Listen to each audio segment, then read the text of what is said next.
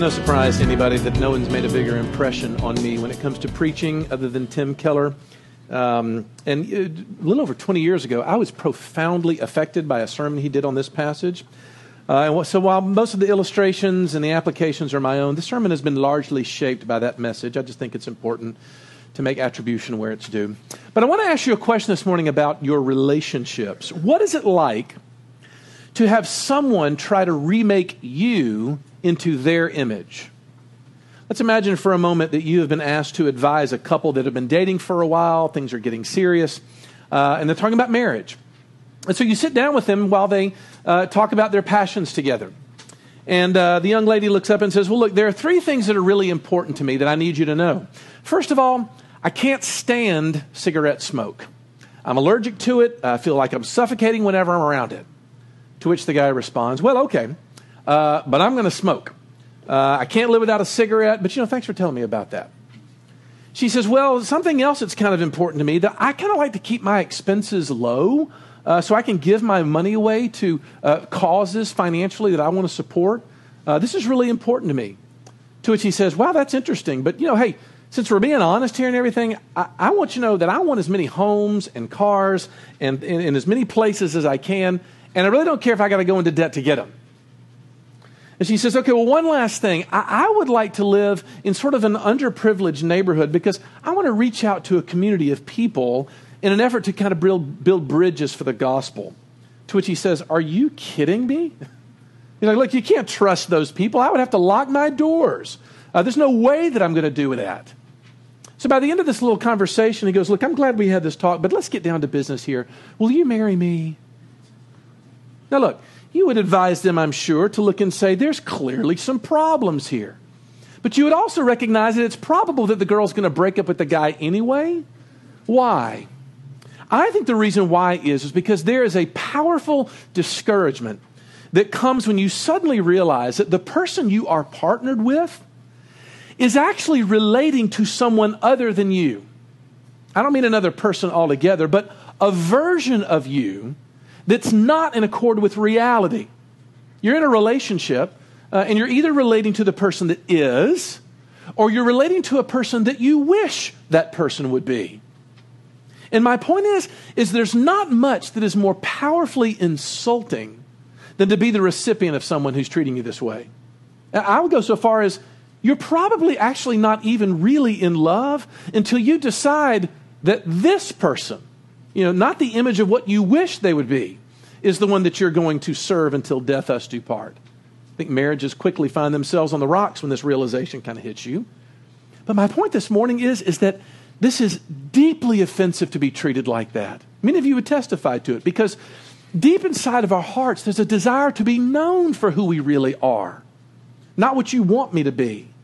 I wonder how much of what we call falling in love is just us having put a wish projection onto someone else for them to be conformed to your image of what you think they should be. I mean, the truth is, if you were dating that kind of person, you would get out of that relationship. My guess is, is that some of you have been through the crushing pain of divorce under just such circumstances. But look, my premise here this morning is this this scenario gives the, us the perfect parameters to understand this story because we've been looking this semester at what it means to be the people of God. And in short, we've discovered that God is these people's great rescuer, doing everything that He needs to secure their freedom and their safety.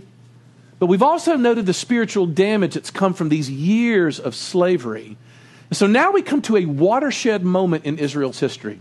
Uh, an event by their own doing threatens to drive a deep wedge between Yahweh and his newly freed people. So, therefore, it's really a powerful story for any of us who want to be fashioned into the people of God.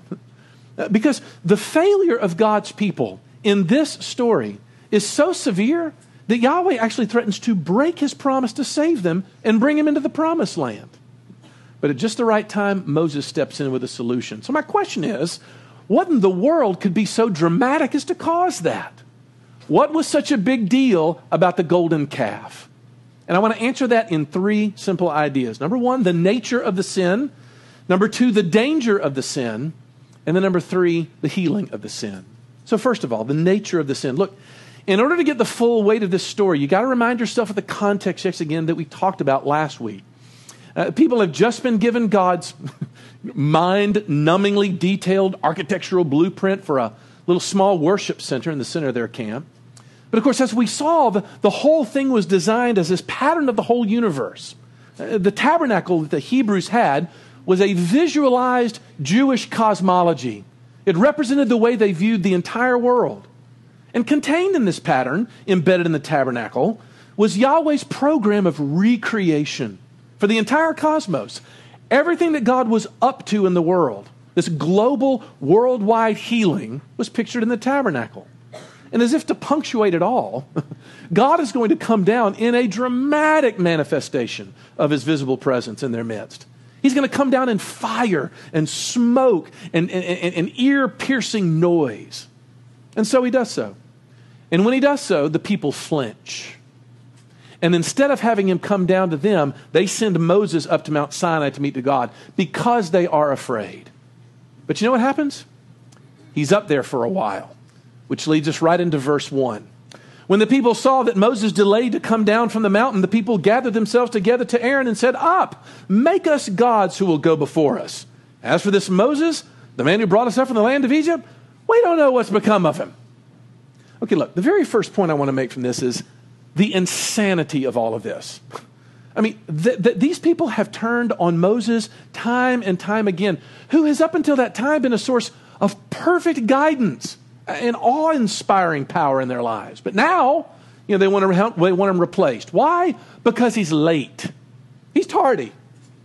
Now, look, you, you are paying attention if after this study through Exodus, you've noticed how petty these people really are how petty they are because all of this power, all these miracles, all that rejoicing in God, and suddenly they're ready to chuck him. Why? Because Moses is late on the mountain. You, you would be right to think to, your, to yourself, I think these people are crazy. And that's correct. They are not in their right minds. Because what is in their minds is something that is deeply and powerfully insulting to Yahweh. Because the Jews decide that they're going to directly contradict the very pattern that God has just shown them in the tabernacle with some, um, let's call it worship creativity. They're like, you know, all this tabernacle talk, God, that's fine and good, but it sure looks like a lot of work. Uh, and frankly, missing in the centerpiece of it is an important piece of furniture. You know, you got the Ark of the Covenant, which is your footstool, you said, but there's no image above it, like the rest of the nations all of this detail, all this intricacy is unceremoniously set aside for a simpler way, a more convenient way, and as it turns out, one that's probably a little more palatable to their pagan neighbors.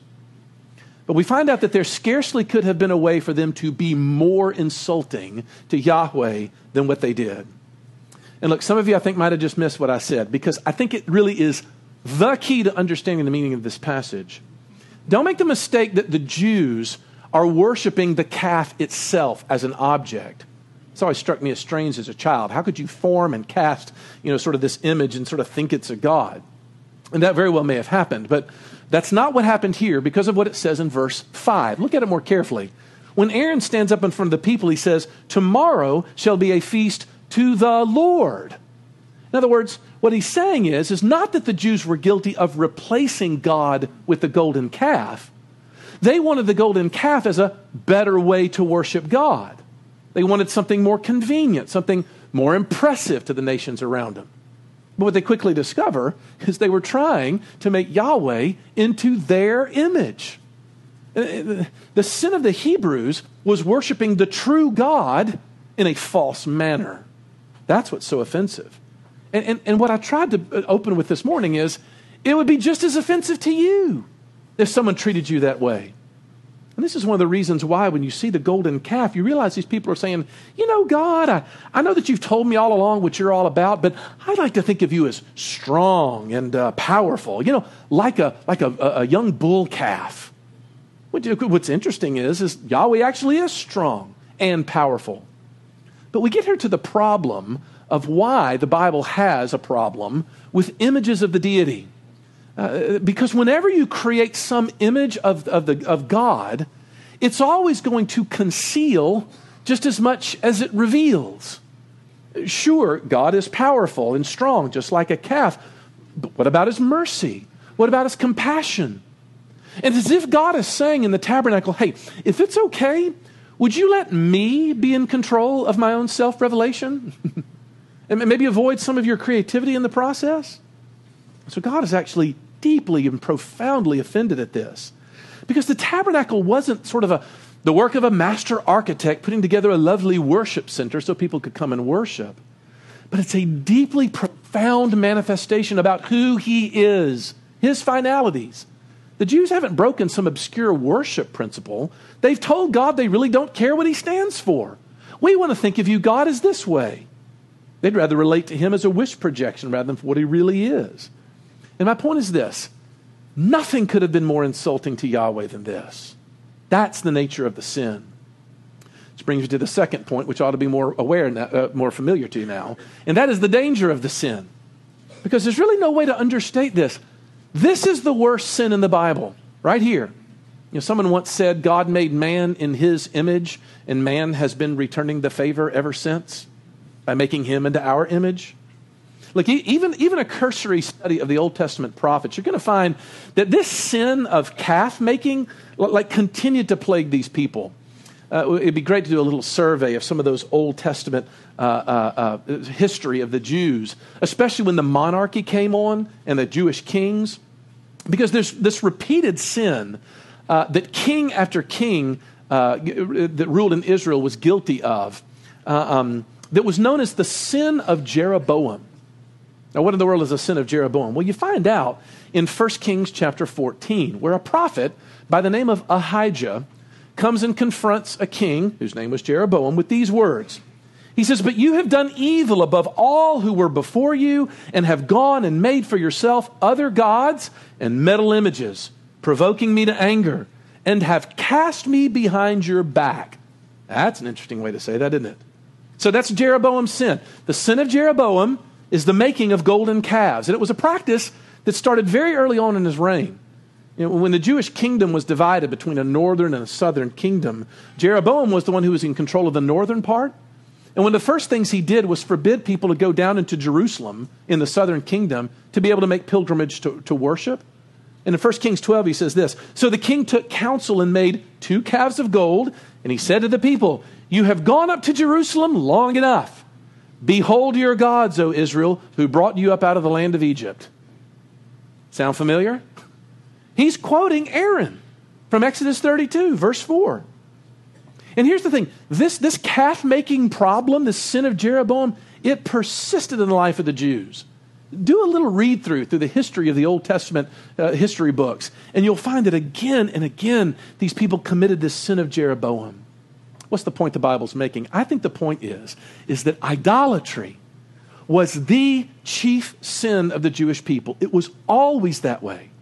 There was nothing they could have done that was more dangerous to them becoming the people of God than to make idols of Yahweh, to get creative in worship, worshiping Him, to cast Him in their image.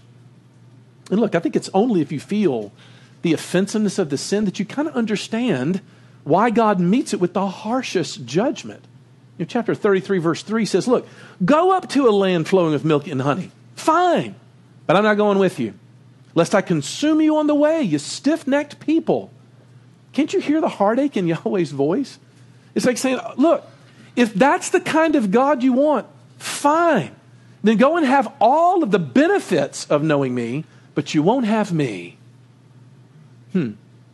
Keller, in a sermon on this, makes the point that it's almost as if Yahweh is offering these people the exact sort of religion that people want today. They want the benefits of knowing God. Uh, they, they want the sense that, like, the universe is for me, that I've got a place to go when I die. Then maybe I have the benefits of living a good life.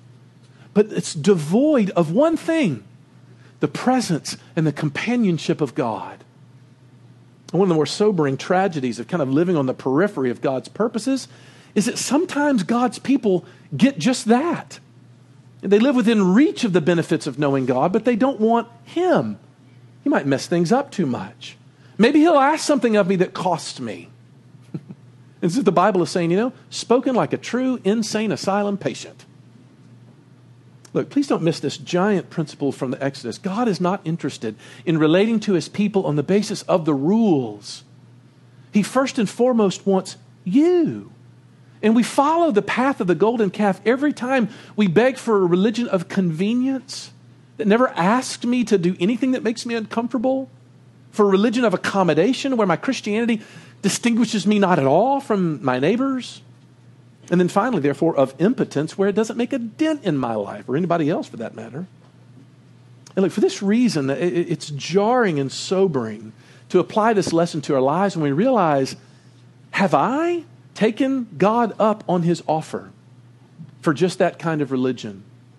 Have I treaded on him so casually that I have been sent into the promised land?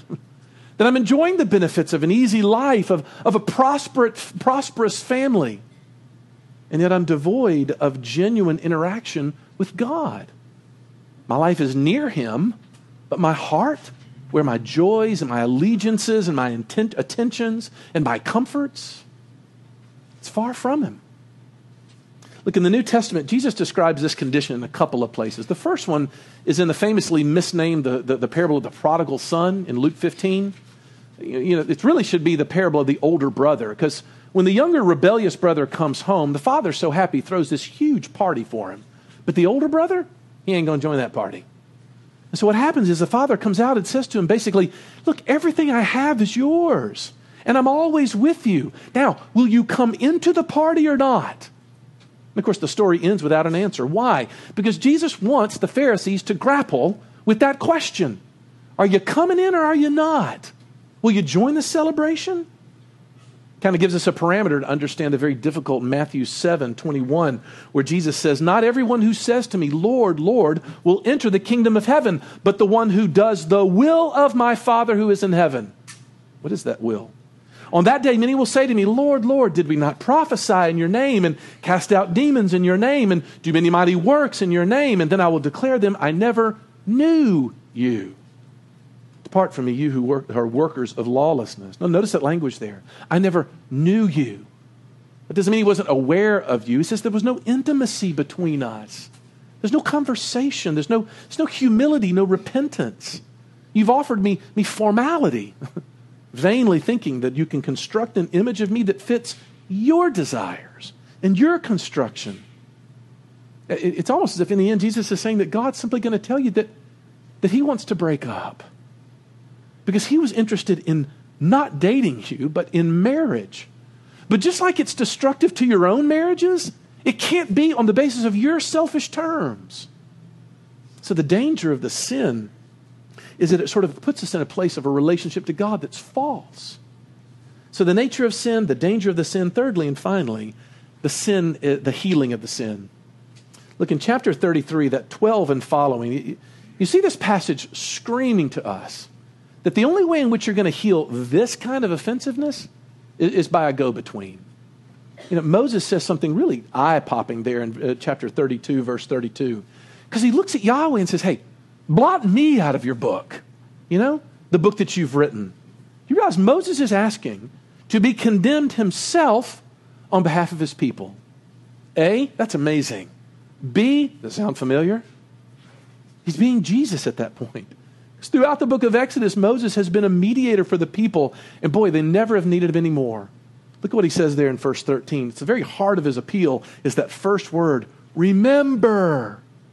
Remember Abraham and Isaac and Jacob. Notice what Moses is appealing to is God's own integrity on behalf of his people, which I find interesting because it's what it's interesting to contrast with what he's not appealing to God for. He's not appealing to God on the basis of his pity why? Because there's a greater Moses that's yet to come. Hebrews, I think, is a wonderful guide here. In chapter 3 of that great book, you get this amazing contrast. Listen to this. The writer says, Therefore, holy brothers, you who share in a heavenly calling, consider Jesus, the apostle and high priest of our confession, who was faithful to him who appointed him, just as Moses was also faithful in all God's house. For Jesus has been counted worthy of more glory than Moses as much more glory as the builder of a house has more honor than the house itself. For every house is built by someone, but the builder of all things is God. Now listen to 5 and 6. Now, Moses was faithful in all God's house as a servant to testify to the things that were to be spoken of later. But Christ is faithful over God's house as a son. See the contrast he's making there? Moses was just the builder of the house, but Jesus is the son of the house. Jesus comes to occupy what Moses was building. So Jesus comes as our intercessor, not, not to cajole, cajole God. He's not sort of with his hands crossed, begging, pretty please for his people's salvation, but he's appealing to God on the basis of the certainty of his promises. I think, by the way, this really helps us kind of understand what I would say uh, for those of us who embrace a doctrine of God's sovereignty uh, and his control over everything. Um, it helps us understand this very, this very human portrayal of God in chapter 32, verse 14. Because there it says that God was ready to wipe the Hebrews out. But the verse says there that he relented. Hmm. God changed his mind, and to us that sounds very human of him, or at least not very sovereign in that regard. But look, don't miss this, because the drama in God's decision is cast just so to show the fact that there was real emotion that was at stake here in this transaction. Like this dialogue between God and Moses is, as it were, inviting the reader into the real, actual experience that God has of grief and pain of his people's rebellion. Look, whatever you can say about a Christian's relationship to God, it cannot be a lifeless, cold contract. Rather, it's a warm, loving relationship. And what that means is there's a risk of him getting hurt. And you just got a picture of that in that passage. But of course, at the same time, this interaction shows the limitations of Moses, doesn't it? I mean, look, the volatility of, God, of God's reaction suggests that there even needs to be something better than Moses. And of course, Jesus was the fulfillment of that hope. How? We'll come back to that in just a second. Before we finish here, I, want, I want to try to throw out a quick little three handful, uh, three ideas to, to apply this passage to us of application that we should walk away with. The first one is this I don't know a better way to put this. The Bible thinks that you are insane. That's application number one. Uh, we are supposed to see ourselves in these passages.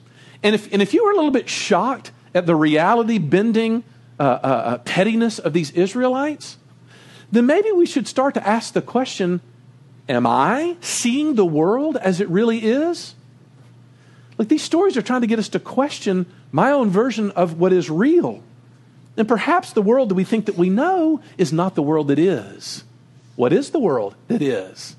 Can it only be from God's perspective? And do I only know that from His Word? Have I considered that? Second point of application. Not only are you insane, but you're not going to get over it very quickly. the repetition of this sin throughout the life of the Old Testament suggests that, like, like quick fixes are just not a part of the Christian life. There's lots of people who say, Oh, I never struggled with that sin ever since that moment, and, and more on you, but I don't think it's the norm. For the most part, look, for the most part, I think that struggle is supposed to get us to a place where we would at least consider that maybe the problems of my life would be enormously helped by a posture that began by assuming, you know what, maybe I'm the crazy one here. How many of my problems would dissolve with, with, with my spouse, with my children, with my coworker, with my boss, if my relationships had the ring of humility to them? I wonder. Third point of application is this, though. In what ways are you with the Lord?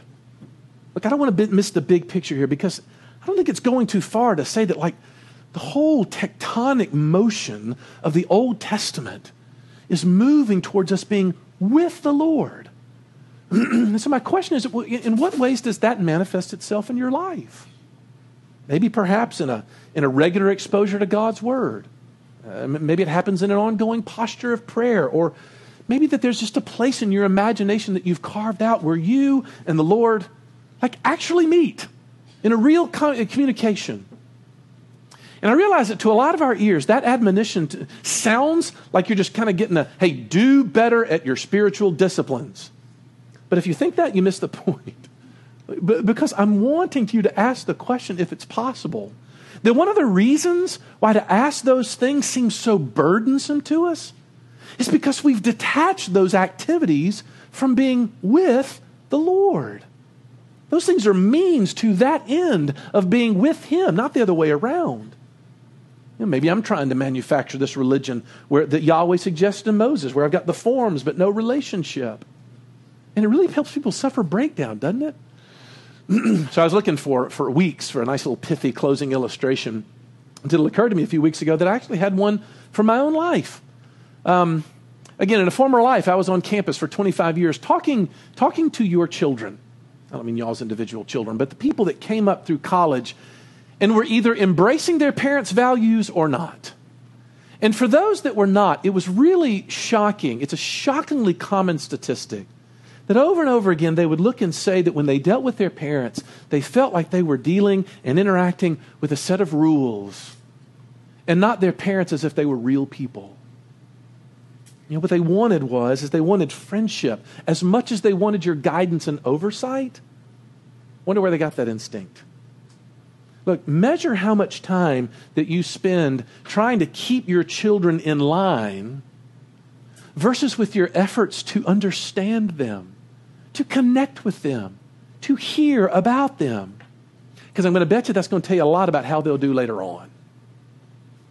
Look, and I want you to let that sink into your heart. Like, what if God's harsh condemnation at the golden calf incident and the many calves to follow was simply his way of trying to protect the integrity of the kind of relationship that he wanted?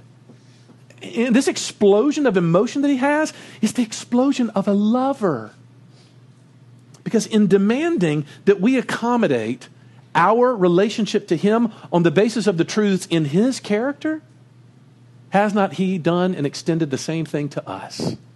Hasn't he done the same thing to us? Because you'd be right to ask, why is God asking me to conform to the finalities in his character? Will he ever do that for me? Answer, yes. He already did it. 2,000 years ago. We call it Christmas. Because at that moment, God comes down and says, I'm not going to come to you in fire and fear in a way that you can't handle. So when the time is right, a little baby gets born into poverty in ancient Palestine. And the event is so sublime and so profound that the angels can't keep from bursting forth into song to celebrate it. so, what that means is there, there's an invitation before you this morning of two religions. You know, on the one hand, you have a religion that maybe is full of guidance, maybe wisdom for your life, a little ancient chicken soup for the soul. On the other hand, it's the living God, a loving Father, willing to give anything for his children to relate to him for who he really is. Which one do you choose? Let's pray. And Father, in whatever way we know how, we, we want to choose you, but we are encrusted, Father, with the fog, the insanity even that comes from having set up so many other false lords, so many other modes of creativity about the way in which we should relate to you. Father, we've allowed our own engineered thoughts. We've not trusted in what your word has said. Father, we've got plenty of golden calves in our hearts. So we ask that you would relieve us of it by showing us the mediator, by showing us the only true image of the one true God that came to us, the great icon of God in Jesus. Because as we see him and as we know him, that's where you save, that's where you change. That's where we are transformed. Would you do that? We ask it all in Jesus' name. Amen.